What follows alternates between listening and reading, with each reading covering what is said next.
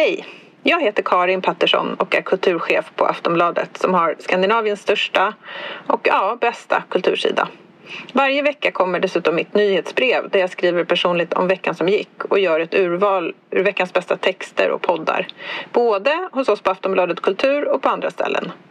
Nyhetsbrevet kostar ingenting och du får första tjing på inbjudningar till våra event och samtalskvällar om litteratur och idédebatt.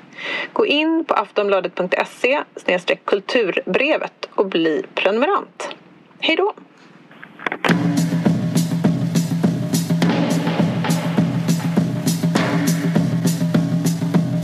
Den här veckan har vi ett samarbete med Fotografiska i Stockholm. De har just öppnat en utställning med den otroligt skickliga konstnären Lovisa Ringborg. Mm. Utställningen heter Mirage och består eh, förutom fotografier och måleri också av en helt ny skulpturinstallation som heter mm. Stray Dogs. Mm. Eh, och det är tre eh, typ herrelösa hundar som möter en direkt när man kommer in i utställningen väldigt uh, intressant. Människans relation till hunden. Det är uh, något som då, den här konstnären Lovisa är väldigt fascinerad av. Just hunden och liksom hundens relation till människan. En herrelös hunds uh, kropp kan säga väldigt mycket. Den kan se skamsen ut, den kan vara aggressiv. Eh, någonting som eh, man som människa direkt kan känna. Mm. Uh, väldigt intressant. Uh, Mirage betyder uh, då synvilla eller hägring. Och det är också titeln på en av verken i utställningen. Um, den föreställer en teaterscen mitt i ett naturlandskap i en glänta i skogen där träden har börjat ta över scenen. väldigt, väldigt vackert och mystiskt och drömlikt. Um, jättespännande, underbar mm. upplevelse att gå dit och titta på detta. Ja, jag har sett lite av eh, hennes verk och sådär och sett de här hundarna och hur hon gör dem. Och, ja. eh, alltså är det, det riktiga väldigt... hundar? Nej, nej de, de är, jag tror man kan eh, placera dem i en naturalistisk konsttradition. För de är liksom, de ser väldigt, eh, de är gjorda det tyckte jag om, att hon, hon, gör hon svetsar ihop liksom ett skelett av järn och sen så eh, tar hon självtorkande lera som hon liksom helt eh, intuitivt typ blandar med jord. Mm -hmm. och liksom, eh, så det ser väldigt, liksom, ska man säga, taktilt och köttigt ut mm -hmm. i ordets rätta bemärkelse. Och det tyckte jag var fint, för jag hörde en intervju också med henne där hon pratade om att som jag, kan, jag kan faktiskt hålla med om det, att det finns någonting som är avstängt i ett foto. Alltså det finns liksom en yta som är um, som, som en distans. Mm. Och då så fungerar hundarna liksom, och, det, och jorden och leran de är gjorda av som en, ett sätt att göra det tredimensionellt och eh, addera någonting till upplevelsen av den här tvådimensionella eh, fotografiet och det tvådimensionella landskapet. Så att liksom, det är nästan som om man har tagit ut material från fotot och placerat på hundarna. Det är skönt, skönt för oss som, oss som är rädda för hundar att det inte är riktiga ja. hundar heller. Ja, men för oss är det här det är våra drömhundar. Alltså, vi är så rädda för hundar och nu så kommer de inte hoppa på oss. Nej. Men vi får däremot se deras skönhet. Jag kan ändå uppskatta en vacker hund och de här var väldigt ja, vackra. Alltså, man har ju en relation till hunden. Alltså, jag menar, det här utforskar ju människans relation till hunden vilken, vilken relation den än månde vara.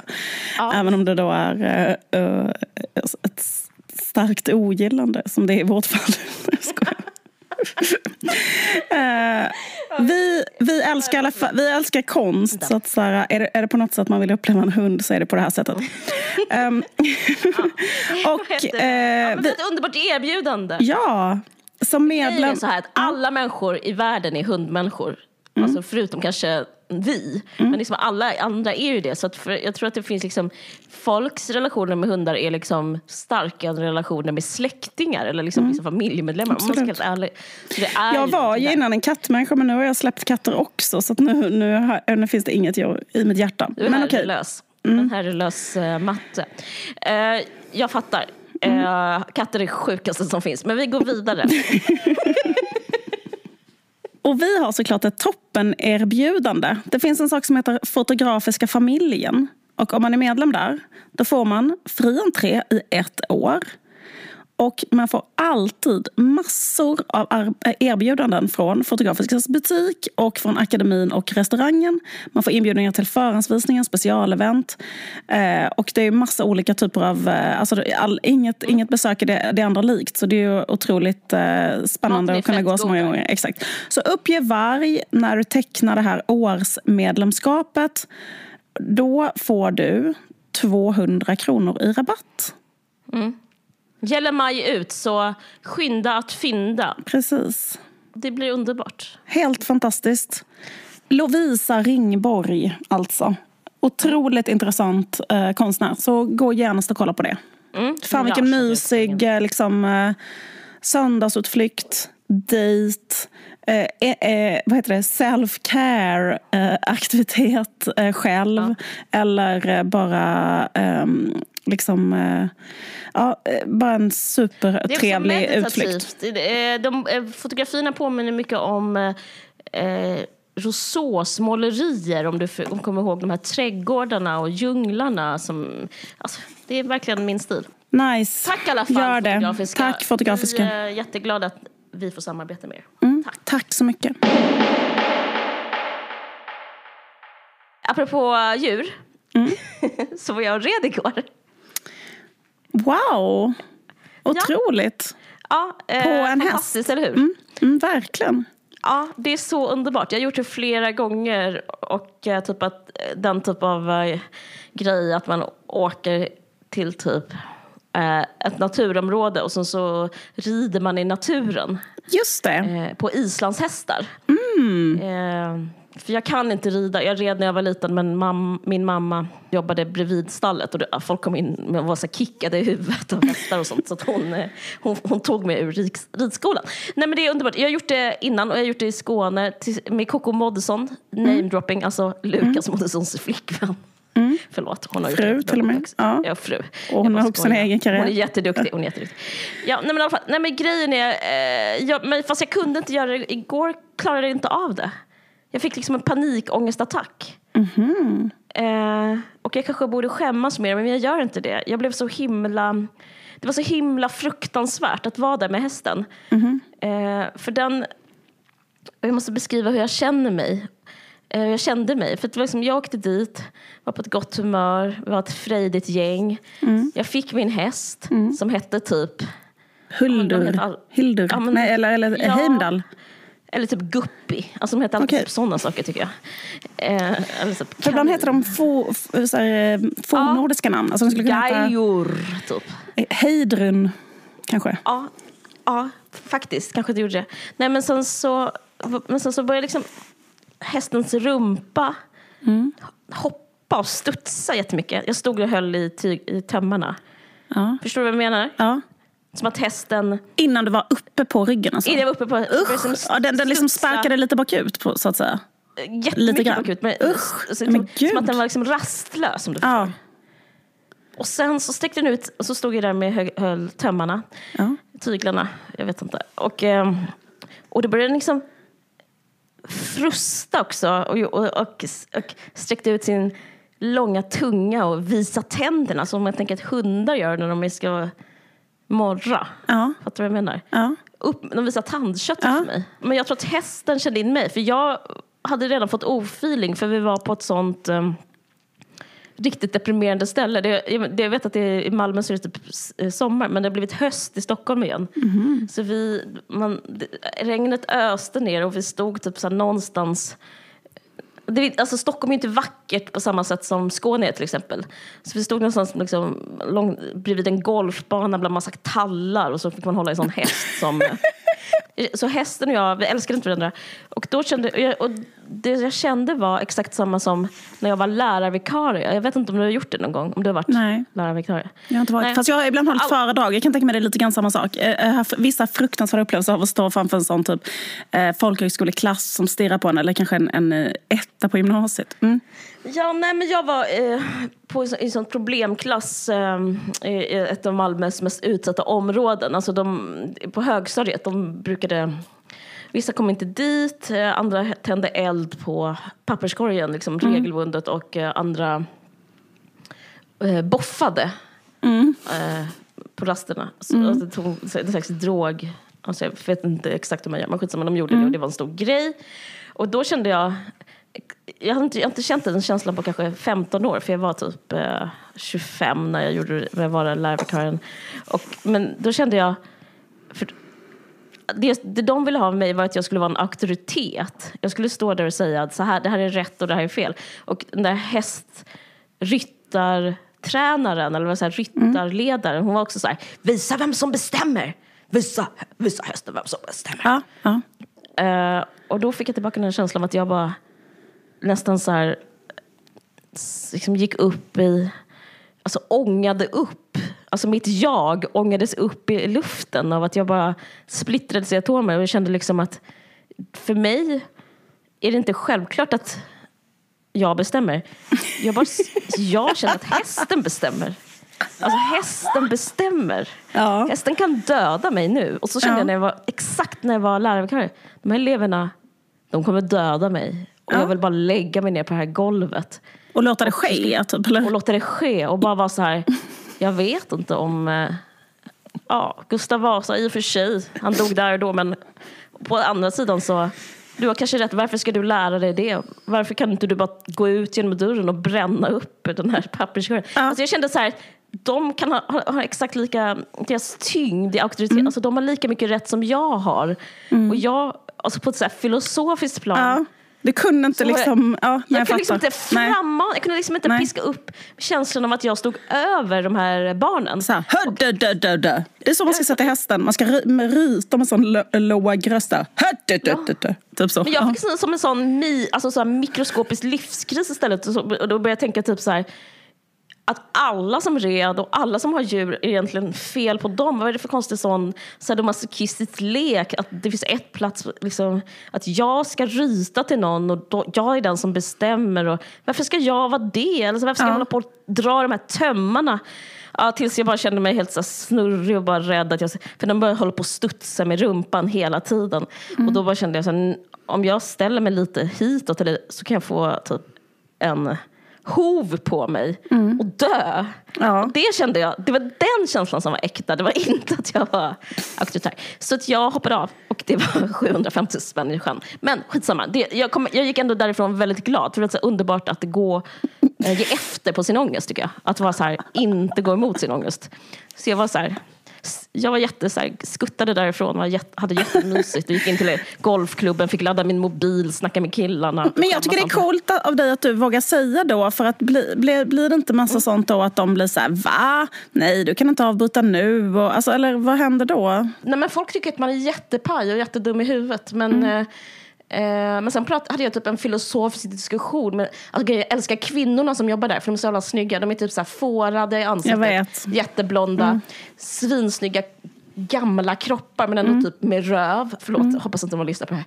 Och typ så här, jätte, jättesnygga kläder, det är en snygg stil. Och så är de mm. så här Um, det är så jävla röker snyggt. inomhus. Ja, jag vet. Alltså det är så underbart. Ja. Det är så underbart. Antingen har de en, en, kanske en, en fodrad hel overall så från topp till tå, vilket är så jävla ja. snyggt. Eller har de typ eh, alltså ridbyxor som är det snyggaste plagget som finns. Oljerock, Verkligen. nummer två, snyggaste plagget som finns. Stövlar, fruktansvärt snyggt. Men också så att hästar och sig går hand i hand. Jag ja, älskar det. Liksom. Men hon var så ja men du, alltså, jag ska bara, alltså, vi vill bara att alla ska göra vad de känner för. Och, du, liksom mycket så eh, hästen känner dig, in dig och om ni inte kände att ni kände varandra. Liksom. Så hon var väldigt okay. sådär. Så det var okay, jättehärligt. Ja. Annars kan man tänka att det är rätt macho, alltså macho-kvinnor. liksom, eh. Ja, eller, eller jag tänkte mer att situationen just när man vill avbryta, att, att det är så... Jag, jag såg inte eh, någon i ögonen. Jag såg inte någon i ögonen och bara liksom tänkt, alltså, så mediterade inåt på något sätt. Jag är väldigt lätt att tycka det är viktigt att göra det du själv vill? Ja, eller ja. Liksom, ja, och att liksom behandla... För jag fick, alltså jag fick pyttelite så här känningar av panikångest och jag vill liksom... Eh, den är min... Eh, det blir min kompass mm. jättemycket. Mm. Jag vill liksom verkligen undvika att liksom känna hur typ, Men det är väl, man kan ju bli väldigt rädd. När jag var liten så red jag. Jag var livrädd. Alltså, jag kommer ihåg eh, många gånger att jag trodde, alltså att jag var, satt i bilen dit och hade så ont i magen och var så rädd. Så att jag kommer ihåg att jag, min enda tanke som lugnade mig var att tänka så här.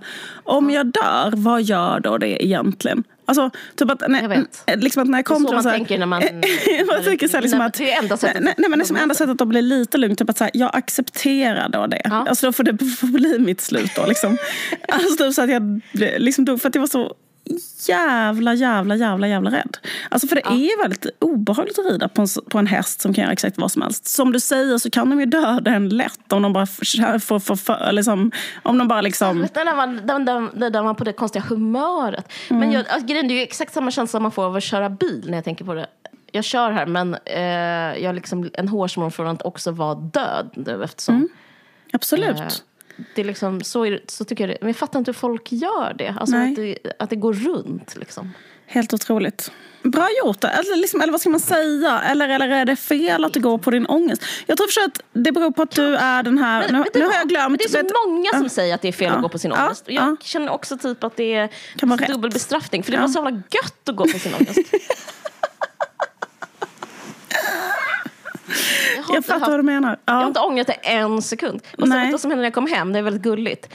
För jag var med min dotter och red Mm. för ett år sedan. Och då hade hon, då var hon ett barn, hon ska typ vara rädd. Men hon vågade inte sätta sig på hästen. Eh, hon var rädd för sadeln, hon var bara fyra Mm. år då. Så lite, de, barn är så irrationella. Eh, så hon red barbacka och då gick det bra. Men då hade, fick hon ett diplom, en sån här medalj. Nej. Och eh, sen när jag kom hem så berättade jag, jag lyckades inte, jag, det blev ingenting. Mm. Då gick hon bara, försvann hon in i sitt rum och så kom hon och så gav hon mig det här lilla, den här lilla medaljen och sa du ska ha den här. Nej. Det här är sant. Så jag, vet, eh, för att hon fick den när hon inte klarade. Hon bara, "Ja, det är då man ska få den, sa hon.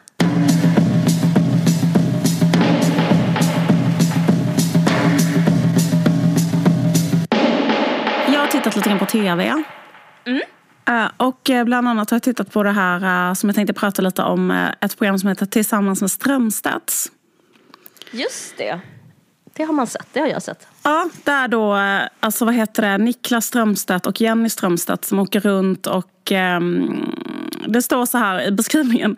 Kända, framgång, kända framgångsrika par diskuterar, förlåt jag skrattar, hur, diskuterar hur de vårdar sin kärlek och hur de går framåt med, bibehå med bibehållen passion. Ja, det, var, det är inget fel på det upplägget. Fast det blev, det blev så cringe nu när du sa det out loud. Ja, okej. Det är liksom konstigt att... För jag fattade inte att det var det som var grejen, att det var kända och framgångsrika par. Nej men det jag menar, jag tycker, jag tänker typ att man, att typ så här, man har jargongen kring ett sånt program är att så bara, nej men det bara råkar bli dem. Ja. Och, alltså förstår du vad jag menar? Det är så pinsamt att det är så uttalat att de måste vara kända. Så här, Ja. Väldigt kända personer som... Nej men i alla fall. Men jag, då, de åker runt och träffar par och så typ, kanske de sover över till och med hos dem. De är hos dem ganska länge, kanske ett dygn. Och så pratar de liksom, eh, med dem om hur de eh, eh, liksom har det i sin kärleksrelation.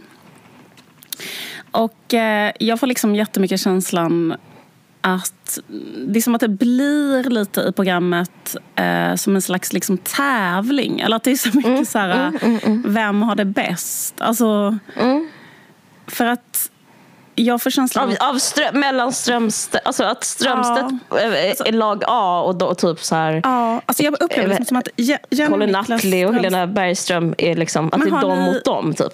Ja, eller typ att jag upplever det som att Jenny och Niklas Strömstedt har Sveriges bästa förhållande. Och jag är inte ironisk nu, utan jag tror att det är så på riktigt. Plus att han Verkligen. är liksom en så här människa som kan...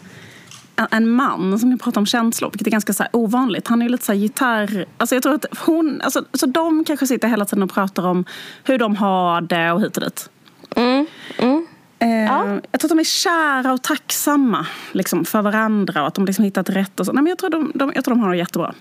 Sen tycker jag att det är så att de åker och hälsar på och sen så ska man liksom som tittare... Eh, alltså att det går ut ganska mycket på att man ska se liksom hur, hur bra... Eller liksom att eh, folk som fortfarande är ihop måste ju på något sätt vinkla det till att det var bra att vi var ihop. Och, alltså fattar du vad jag menar? Det går ju inte att vara med i det programmet och vara så här Nej men helt ärligt så borde vi ha skilt oss för 15 år sedan. Alltså, Gud vad kul. Ja, nej, men alltså det går sant. ju inte utan de måste ju så försvara sina livsval och sånt. Speciellt när man är med i ett sånt program. Ja. Det manifesterar, alltså det liksom blir en yttre... Eller så här, jag borde egentligen haft Ja. en helt annan typ av man. Ja men visst, det går ju inte, kan man inte säga där och då. Och de kan ju inte heller berätta så här, eh, saker som verkligen är dåliga. Typ så här, okej vi har inte legat med varandra sedan 1983. Typ. Alltså, Mm. Eller något sånt kan de inte heller säga. Utan det blir mycket att de försöker säga det mest positiva och så. Mm. Eh, på något sätt. Eh, och det gör att det får lite karaktären av en tävling. Alltså vem Just har det det. bäst? Just det. Och då tycker jag att man, det hade varit kul om man bara drog det ännu längre så att det bara var en tävling. Alltså typ Ah, att det var så här eh, att de kanske i slutet, att Jenny och Niklas gav dem poäng typ. Mm. Och sen i slutet så fick en eh, ett pris kanske. Mm. Att det skulle vara som så här Sveriges sämsta bilförare. Jag har aldrig sett det men jag kan tänka mig att Mm. det är så att Sveriges sämsta bilförare att de ändå har liksom en tävling och att det, att det är någon slags turnering eller sånt där. Mm. Mm. Jag har inte heller sett det. Men, Nej. men jag, jag, kan tänka mig det. Precis. Eh, men fall, jag tänkte att jag skulle ge dem poäng. Jag har bara orkat se tre avsnitt för jag har inte alltid i världen. Men du, är det, Det ska är det, ny, säs- är det en ny säsong eller? Mm. Ja, kul. Ja, jag är jättespänd. Shoot. Första, första paret som jag tänkte prata om är Julia Duvenius och Kristoffer Wolter. Japp. Eh, men de tycker jag var ett sånt par eh, som... Eh, Nej, men att de har varit tillsammans så himla, himla länge och ska göra en imitation själv. De pratar göteborgska, så sitter de så framför en skaldjurstallrik och så här, i ett jättevackert hus vid kusten och, och säger så här. Vi har bråkat och bråkat och bråkat. Nu får du själv föreställa dig min imitation. Jag ser dem. De är väldigt vackra båda två. Gud vad vi har bråkat du och jag. Gud vad vi har bråkat. Vi har bråkat och bråkat. Nej, men i alla fall, de har haft kriser och de har sprungit genom huset. De har varit ihop i kanske 25 år. Nej men alltså förstår de ändå, de blev ihop när de var kanske 19 typ. Just det, typ när de gick på scenskolan eller något Och så är det så här, de är jätteolika. De vill göra helt olika saker. Hon vill bara ligga in och läsa. Han vill hela tiden vara ute på Nordsjön typ. I en Vad är det? okej. Om du förstår vad jag menar. Nej, Jag, ska bara. Jag fattar. Nej, men, ja, men exakt. Alltså ja, okej, han, är en, han är liksom en doer, hon är mer en reader. Exakt. Kanske. Och sen är det så här, ja, det, vi har bråkat hela tiden och så där. Och sen så, så slutar det med att de säger så här. Den gamla Nordsjön, den Nej, men vi ska inte segla över Nordsjön, Stoffe. Tyst. Vill inte. Och så, så här, tyst, jag vill inte. För att han pratar om att han vill vara ute och segla. Usch. Eh, nej men då bara tänker man så här, eh, varför... Nej men att jag bara menar det att vissa människor, att det är så konstigt att det finns en... Um, ett postulat i programmet som är så att det är bra att vara ihop. Just det. Och sen så när man tittar på det tänker man så här, men varför, varför ska man vara ihop i liksom 20 år om man då... Alltså man skulle, själv- om jag skulle vara programledare skulle jag ställa frågan så här, men varför gjorde ni inte slut för kanske 15 år sedan? Förlåt. Får de lågt betyg då av dig? Eller? Ja, de får eller? två av fem. Men får jag bara fråga en sak? Mm. För deras utseende och typ den här friktionen, det kanske skapar en otrolig sexuell energi. Det skulle inte kunna ge dem pluspoäng. Eh, jag, inte så mycket sexuell energi som man får när man skiljer sig och träffar någon ny. Okej, okej. Oh, ah, Alltså fair den. Mm. den energin går inte att uh, suggerera fram. Nej. Inom, eller inte, enligt min erfarenhet, förlåt. Nej. nej, nej, okej. Ja, nej, jag bara tänkte Ja, att det var bara, vara det var vad jag skulle säga då. Mm. Ja, jättebra. Spännande. Eh, sen nästa är eh, Aje Philipsson och Bettina. Åh, ja, just det. Men det var rätt så kul därför att han är liksom han är ju 72 eller något sånt. Ah, Okej, ja. Och han är ju så här, en av Sveriges rikaste Alltså han kommer från en av Sveriges rikaste familjer så han har aldrig haft ett jobb i hela sitt liv. Alltså han är eh, ekonomiskt oberoende. Och, Han är en sån eh, ga- typ gammal pojkvasker. Typ. Ja, och han har nio barn med eh, tre olika kvinnor. Och sen är hon då, hon var liksom 21 när de träffades. Och hon är, nu är hon kanske lite, hon är så som jag typ. Mm. Och eh, så han är då, jag kan inte matte men han är otroligt mycket äldre än henne i alla fall. Mm. 30 år. Ja, eller mer. Precis. Och sen kan man tänka så här, okej men han kanske snart kommer att dö och då kommer hon få ärva alla de pengarna. Men eh, eftersom han är så rik och kommer från så mycket överklass så kommer han att bli... De blir alltid jättegamla. De blir jättegamla för de har liksom inte ansträngt sig. Nej, plus att De har inte jobbat sönder ryggen eller Nej. någonting. Han kommer bli alltså, 112 år gammal. jag sätter pengar på det. Ja, men jag, nej, men jag håller verkligen med. Jag kommer inte sätta emot. Jag läste också en eh, bok som handlar om status. Alltså att det finns en läkare som skrivit en bok om status som handlar om att människor som har hög status har mycket, mycket bättre hälsa. Och de lever mycket, mycket längre.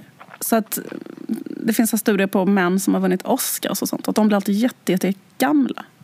Mm. Jag läste också i Sverige det exakt samma sak. Att eh, det är mycket yngre dödlighet i, eh, i typ Järvaområdet och typ sådana Ja, ja. förorter. Ja. Eh, men i, här på Östermalm, här blir folk 100, ja, men 112 och sådär. verkligen.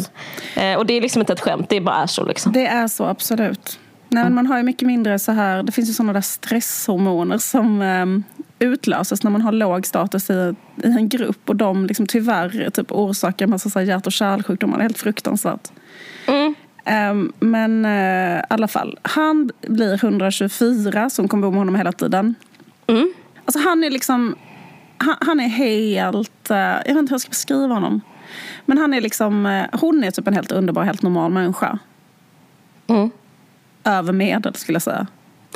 Men jag gillar han- henne jättemycket. Jag såg Ja. hennes program Batinas värld. Jag tyckte det var jättebra. Ja, hon är jätte, jätte, jättebra. Jättekarismatisk och jättefin människa på alla sätt. Mm, Men han är liksom, um, han bara pra- alltså han svarar så här, han är som en sån uh, sur gubbe mot strömmen. Alltså han svarar så här enstavigt och negativt på allting, alltså som han blir tillfrågad.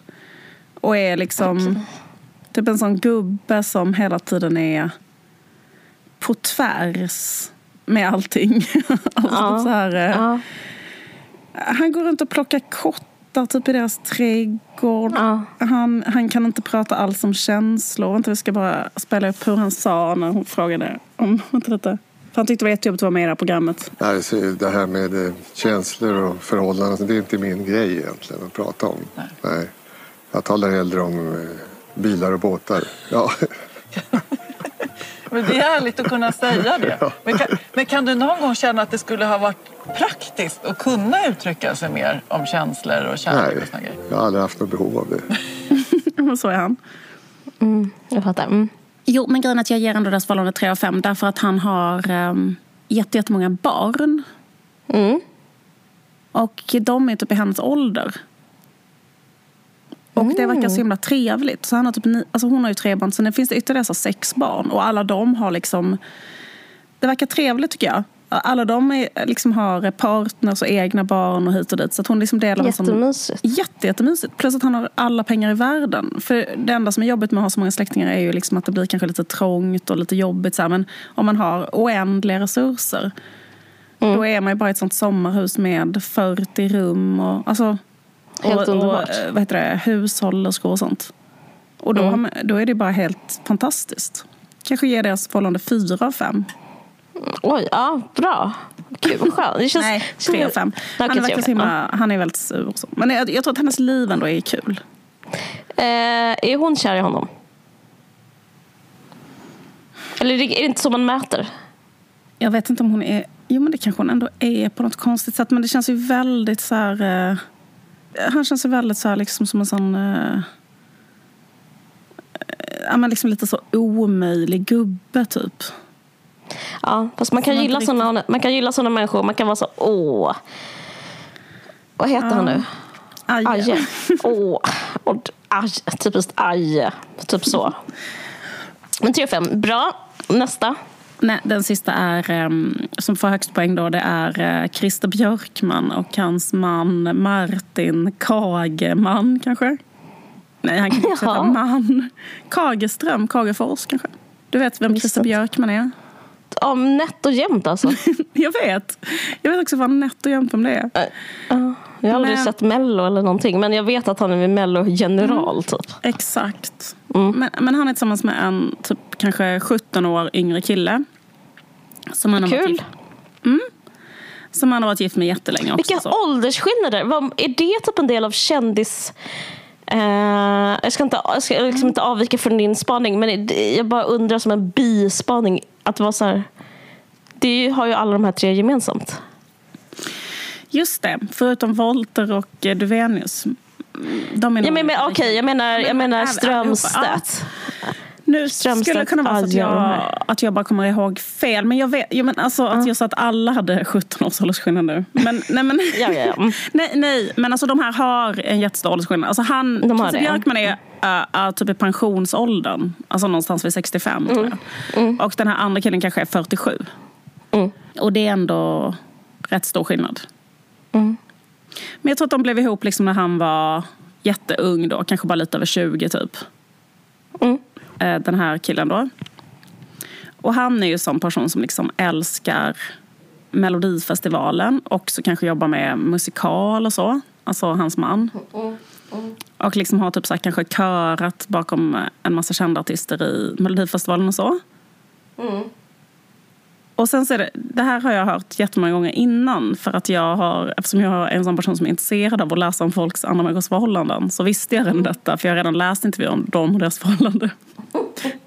Men deras stora liksom, narrativ i sitt förhållande är så här att ehm, Martin liksom ville Alltså hans stora dröm har alltid varit så att få vara med i Melodifestivalen. För det är det ju för en viss kategori av typ, eh, vad ska man säga, artister. Gud, ja. Alltså om du är artist i en viss Det, genre. största, det största man kan vara i, som, i, i, I en viss, krets. eh, exakt, om du är artist i, i en viss genre så är det liksom så här. Ja, visst. Det finns inget som är större än det och bla bla bla. Och han då är ju liksom så här, en människa som har hållit på med musik alltid och sådär. Och då säger han så här, vänta. Eh, jag kom med med en låt eh, 05 men eh, fick inte göra den. För, för tävlingsledningen. Ja, för Christer Björkman. Ja. På riktigt? Ja, Ja, förstår du? Nej, men alltså, han får inte vara med. Alltså, hans stora dröm i livet har alltid Men- varit att vara med i Melodifestivalen och han kom med men han fick inte vara med för att det blir liksom jäv för att de är gifta. Vad fruktansvärt. ja, precis. Så hans stora liksom, dröm i livet har, har liksom grusats på grund av det här. Men Jag ska lyssna, lyssna på en sak till han säger här. jag förstod väl att det inte skulle vara möjligt men eh, det var kanske mitt moment som försvann. Gud vad hemskt. Jag blir jättedeprimerad av det här.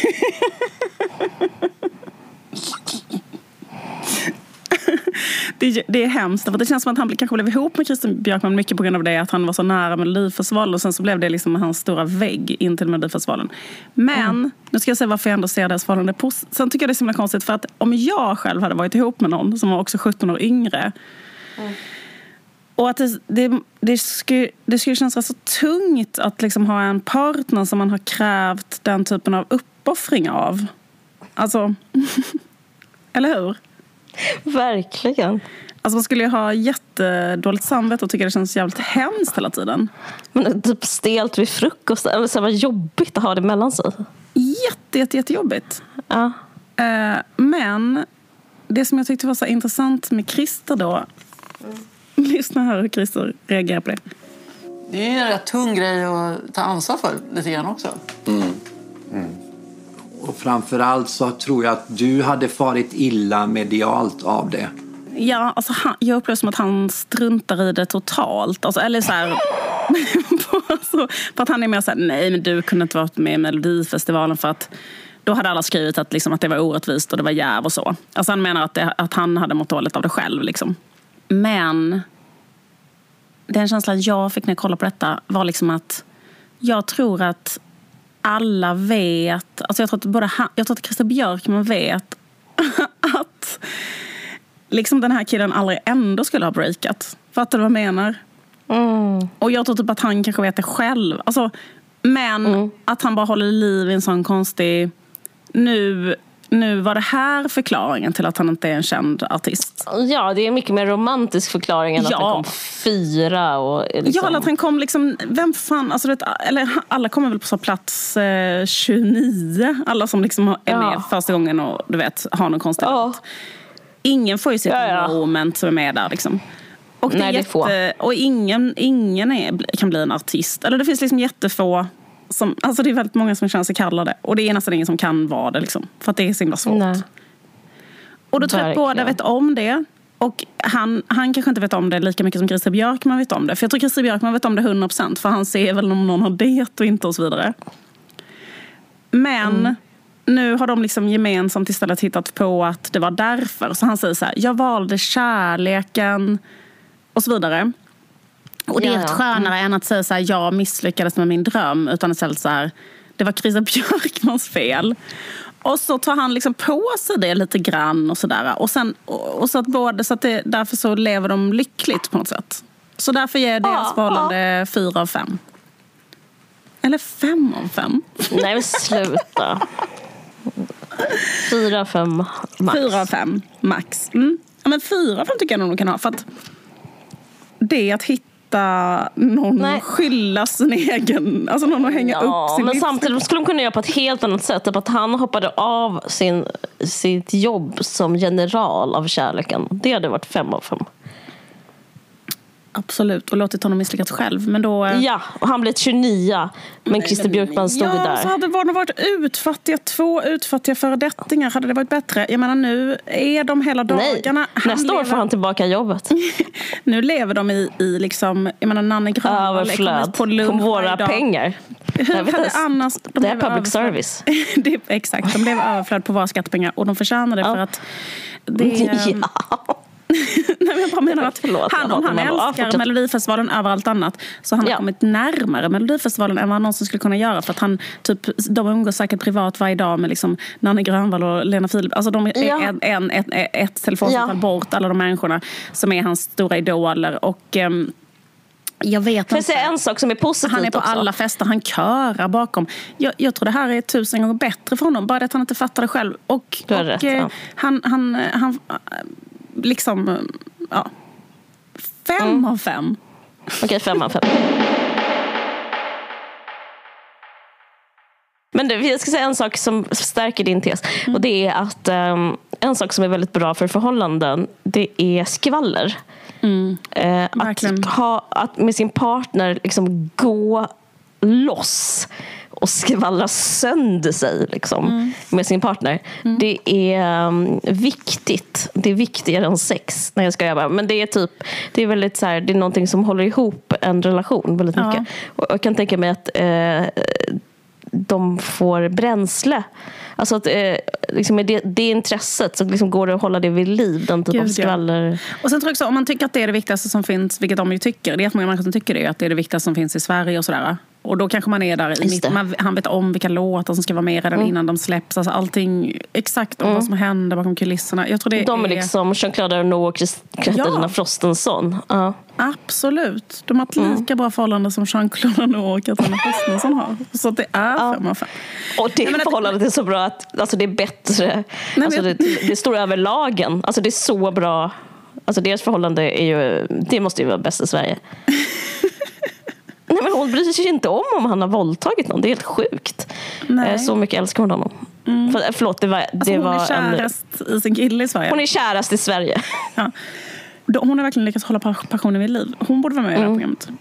Men Mm. Ja. ehm, nej, det, det, var, det var mest för att eh, jag tänkte att det skulle vara kul ifall de gav, bara gav poäng. Jättekul. Och du ger Strömstedts fem av fem också? Alltså fem, eh, Ja, absolut. Jag, jag ger dem fem av fem. Och sen så de andra här, eh, fyra, fem. Mm.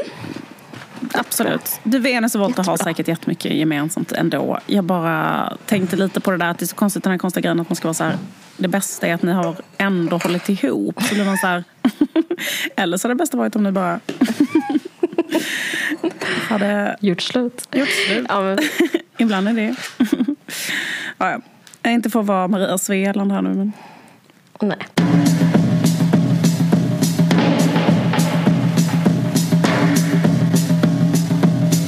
Är sponsrade av DIK.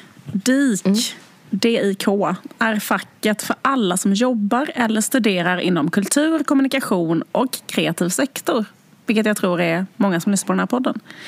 DIK arbetar för schysstare arbetsvillkor och i medlemskapet så ingår det bland annat en inkomstförsäkring, en personlig lönecoach, en karriärcoach och arbetsrättsligt stöd. Eh, DIKs medlemmar jobbar både i privat och offentlig sektor. Exempel på branscher är bibliotek, kommunikation, reklam, arkiv, museum, datorspel, design eller språk.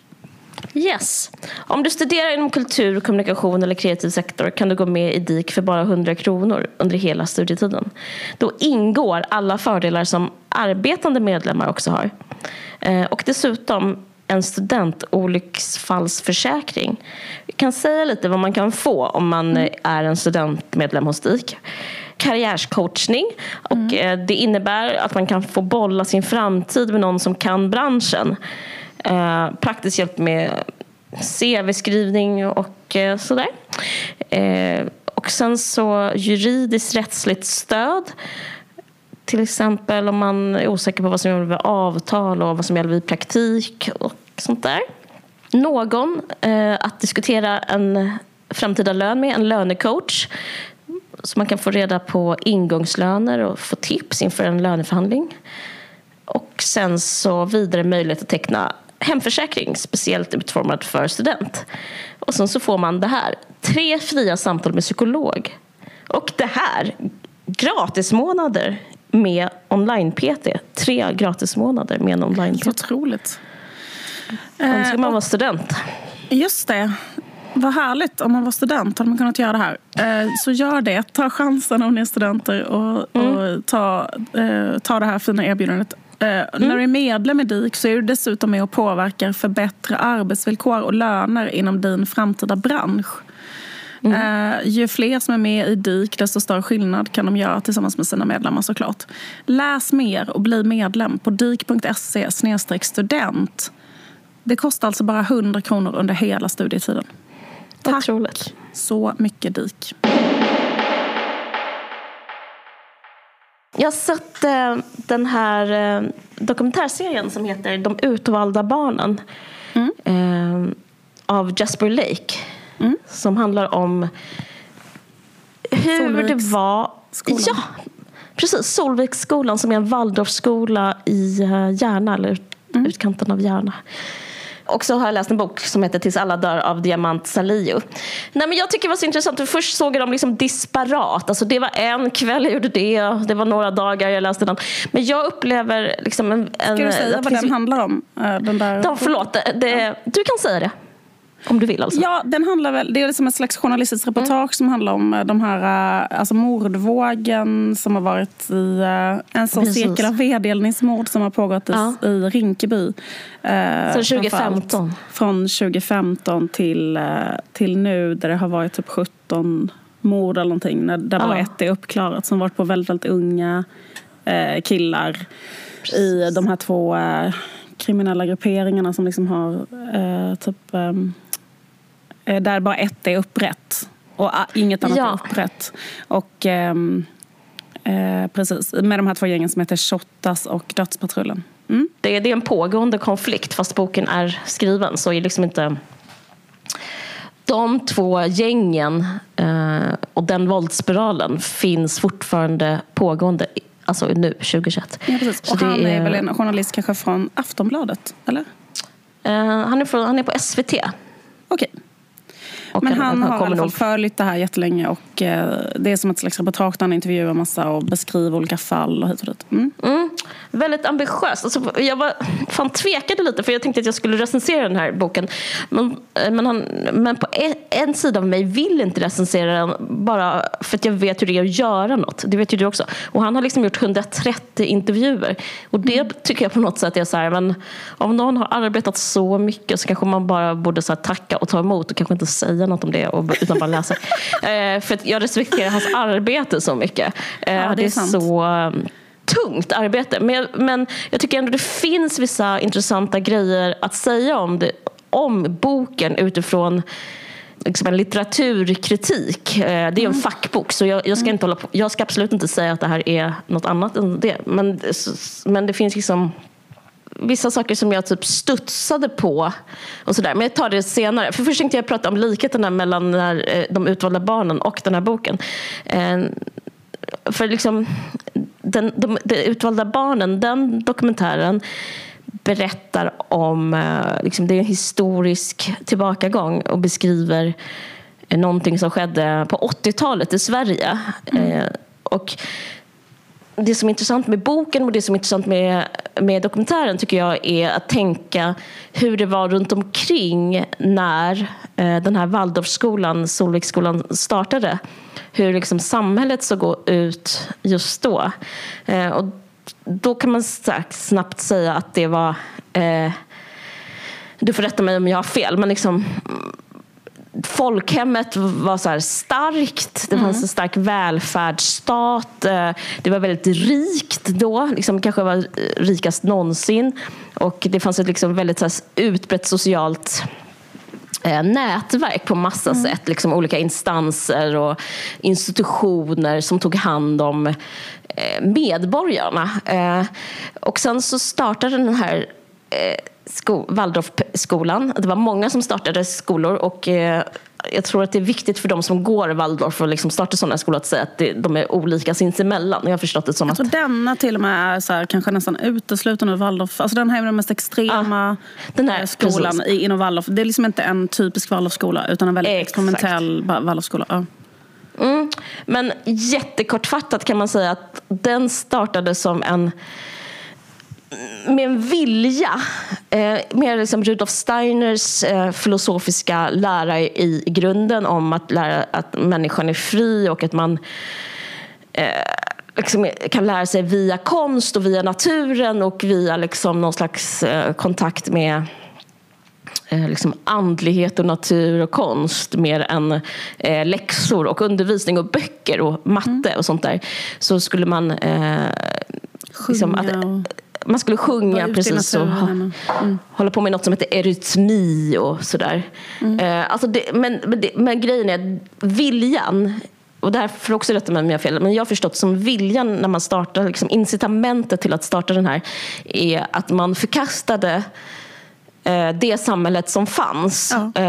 eh och ville ha ett alternativ som ja. var eh, som byggde på ett utanförskap. Att säga nej och starta, liksom, det blir som en alienering åt ett avstånd och mm. skapa ett eh, minisamhälle där inte samhällets regler ja. som vi känner till dem eh, gällde längre. Att, mm. Och även vad det gäller till exempel de är emot vaccin, jag kommer absolut inte gå och tjata om det, men liksom, det är en del av det liksom att eh, även liksom reglerna om typ alltså normerna kring sjukvård, kring, eh, och kring skola och kring undervisning. Allting som så bygg, bygger idén om så här, det här är Sverige, det här är typiskt svenskt.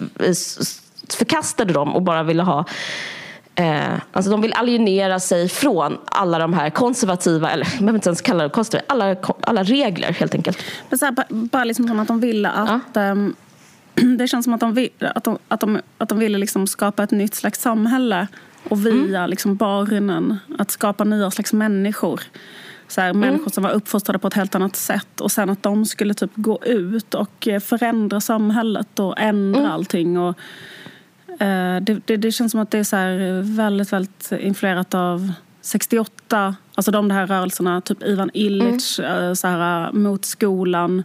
Att, mm. att skolan är en um, fabrik, för att, uh, fabrik för att skapa in människor i en hierarki där de ska vara kuggar i ett hjul. Och mm. liksom, utan man ska liksom, uh, ha full frihet, ingen auktoritet, fantasin till makten, konst. De, man kan bara så kort säga, de hade inte någon, några böcker. De, hade inte, de läste inte en enda bok på nio mm. år. Så vissa vissa inte lärde sig inte läsa. Nej. Nej precis. Och räkna. Eller räkna matte. Ja. Väldigt anti-auktoritär skola. Ja. Till skillnad vad man kan tänka sig hur det var på 50-talet kanske. Alltså de här, de det är ju boomers som är... Ja, precis. Ja, och det tror jag man ska ha i bakhuvudet. För att, mm. Jag tror att så här, för oss så eh, Alltså att, det, men, att det finns ändå, alltså de hade kanske själva AGA i skolan och sånt när de var små. Mm. De som skapade mm. den här skolan. Så de var ju liksom mm. kanske eh, var ett väldigt auktoritärt samhälle då på 40 och 50-talet.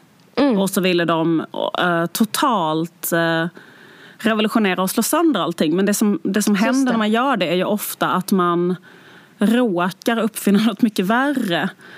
Alltså, det har hänt jag upplever det som många- att de, de tog personliga erfarenheter av penalism och gjorde Ja. det till liksom ett samhällsbygge nästan. Att så här, här, eh, penalism är fel, alltså är frihet rätt. Alltså det blev som en binär tankegång som de skulle precis, göra, men också så här- applicera på Ja, barn. men svår Så- grej när man, just när man, hela, när man vill bygga utopier. Så det finns jättemånga exempel på det. Liksom att, när man, att det är så himla svårt när man ska liksom, man säger att det man själv gör är en utopi. Att då, eh, det är det så här sämsta man kan göra för att då kan ingenting man själv gör vara fel per definition. För de sa ju det också, så här, det, finns, det existerar inte mobbing till exempel på vår skola. På vår skola finns ingen mobbing. Och så fanns det ju såklart jätte, jätte, jätte, jätte, jättemycket mobbing. Alltså mycket värre än på andra skolor. Liksom.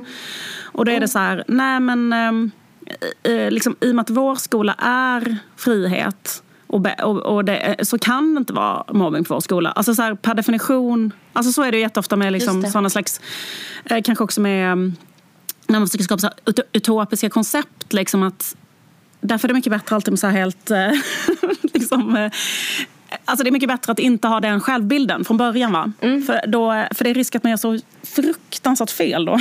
liksom. Vilket de gjorde. Mm. Ja, precis. Nej, men det jag tänkte på ehm, var när jag läste ett, en passage i, uh, i eh, Salius... eh, när jag läste den här Tills alla dör. Så är det en lärare som pratar om skillnaden mellan Rinkebyskolan och en skola i innerstan, om det var någon skola på Söder. Att hon var där och gjorde något besök och då så märkte hon att de på den skolan, kanske om det var Hammarby Sjöstad, de anmälde till socialtjänsten och till BUP om ett barn var ovanligt tyst. Att då fick hon en, liksom en slags aha-upplevelse som var så här, men gud om vi skulle anmäla om någon, alltså om vi skulle börja med vår oro för barn, om de som var tysta, då skulle vi behövt anmäla exakt alla barn. För att alla barn eh, i Rinkeby alla barn i den här Rinkebyskolan, hon lärarinna där, eh, de mådde dåligt.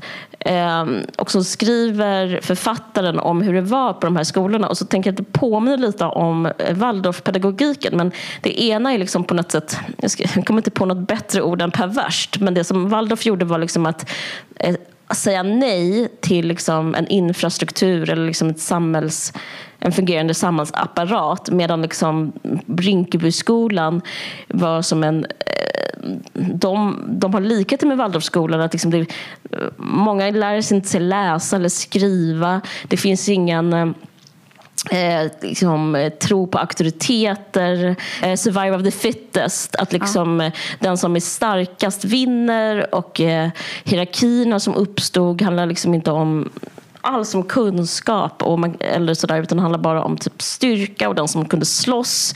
Alltså mycket mer i Rinkebyskolan var det sådär, eh, det handlade kanske om våldskapital men det finns liksom likheter med det här fysiska som de uppade mycket i Waldorfskolan. Att antingen så här, klarar du, är du stark eller så är du svag. Eh, Mod också. Att vara liksom någon Ja. slags ganska gränslös, eh, Ja. utmanande person. Att de, de hyllade sånt där att göra saker som var väldigt, väldigt farliga där på, på Waldorfskolan. Mm, just det. Ja men precis. Och sen så är det som att båda fallen eh, nej men jag bara tycker men I båda fallen så blir det upp till barnen att överleva. Eh, vilket jag tycker är an, anmärkningsvärt. Och, liksom, och det, jag tycker inte den här boken, jag tycker boken klar, eh, skriver fint om det här men jag tycker i media har också varit väldigt mycket i alla fall kvällsjournalistiken, om man skriver om eh, de här eh, morden, att man eh, ofta pratar om liksom att hur dåliga de här barnen är. Alltså, och det skulle man liksom aldrig kanske... eh, nu har det kommit fram i eh, där Jesper Lakes, dok, Jesper Lakes eh, dokumentär att så här, vissa barn har inte lärt sig skriva och läsa, vissa barn kan inte få ett jobb, vissa barn... Alltså de är också missanpassade i samhället men, men det är liksom en helt annan retorik kring att de är utsatta för nästan ett brott av vuxna. Eller liksom ett, De är utsatta för liksom en vad ska man kalla det? De är offer för den här icke-strukturen, liksom att icke-förberedande inför livet. Och, och, liksom, och det är ju samma typ av icke-förberedande för livet som den sker på Rinkebyskolan och sen på eh, de här gymnasieskolorna. Där, det som är bra med hans bok är att det tar upp att så här, Alltså till exempel, det, det, liksom, eh, det mest så här, vulgära sättet att tolka gängskjutningarna eh, är ju att säga så här, eh, det är på grund av de personerna, liksom, att det är så. Men att, liksom, att, att den här boken tar fram massa siffror på typ så här, av budgeten har försvunnit liksom, till ung, barn och ungdom. Och, eh, de, han beskriver hur hela Rinkeby liksom, på samma sätt som eh, typ Waldorf i Järna liksom, nedmonterades. De tog bort apotek och de tog bort socialkontor. De tog bort liksom, allting som var så här samhälleligt. Så att det blir liksom som att man måste uppfinna liksom, ett eget samhälle.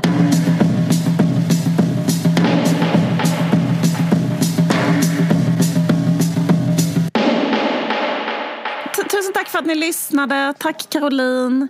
Eh, tack för till eh, dig. Det här, eh, din, eh, din fina insats i det här avsnittet. Tack till dig som lyssnar. Tack. Stor kram. Vi ses om två veckor. Hej.